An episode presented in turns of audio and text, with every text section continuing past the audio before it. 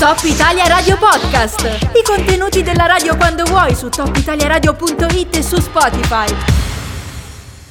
La giostra. Parliamo di gare, gare che ci saranno un po' più in là nel tempo, andiamo addirittura quest'estate a luglio e parliamo in particolare della Osta Becca di Nona, una gara storica che quest'anno festeggia il suo ventennale. Per parlarne siamo in collegamento con Marlene Giorio che è responsabile della comunicazione della gara. Buongiorno Marlene, ben trovata. Buongiorno a tutti, grazie per l'invito. Beh, insomma, intanto immagino ci sia grande soddisfazione no, per, per questo traguardo, questi vent'anni. Beh, questo sicuramente da parte di noi organizzazione c'è grande emozione, grande grande attesa per questo evento che mm, cade appunto nel ventennale dalla prima edizione che è stata nel 2002, quindi cerchiamo di fare qualcosa di innovativo e dar valore a questa gara a cui teniamo davvero molto. E a proposito di innovazioni, quindi di novità, ho letto proprio la settimana scorsa che avete annunciato questa novità per l'edizione 2022, ovvero il fatto che la Osta Becca di Nona è stata inserita nel circuito di corsa in montagna, la sportiva Mountain Running Cup. Di cosa si tratta? Sì, quest'anno entriamo a far parte di questo circuito che è arrivato alla sua decima edizione. Saremo tra le cinque gare di Sky Race che saranno in programma quest'anno. La nostra gara si caratterizza per una gara di sola salita e eh, insieme alle altre 5 gare sparse nell'arco alpino promuoveremo una giornata di sport di corsa in montagna entrando in un panorama internazionale. Ecco, un altro discorso interessante, tu ne hai fatto un po' menzione, riguarda anche tutte le varie, le varie diciamo, iniziative, tra virgolette, collaterali, perché poi uno pensa alla Osta Becca di Nona e si immagina solo la gara. In realtà, soprattutto quest'anno, voi volete veramente mettere l'accento su tutta la settimana, no? dove ci saranno eventi, quindi non solo l'aspetto agonistico.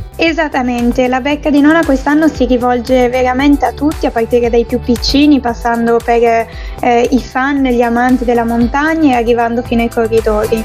Eh, I primi giorni eh, di evento che iniziano il 10 di luglio saranno dedicati a aspetti più culturali.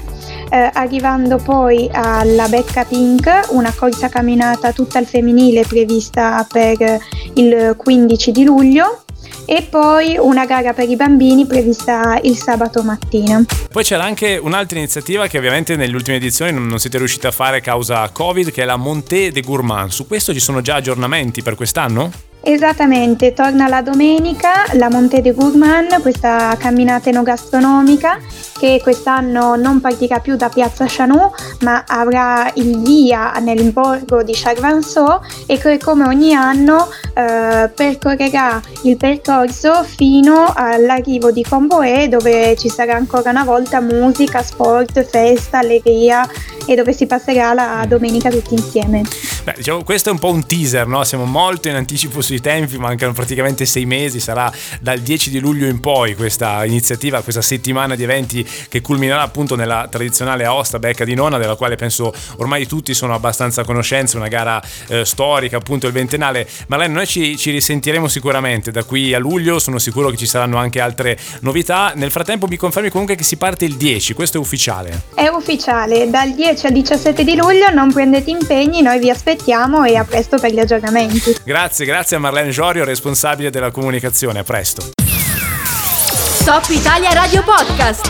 I contenuti della radio quando vuoi su topitaliaradio.it e su Spotify.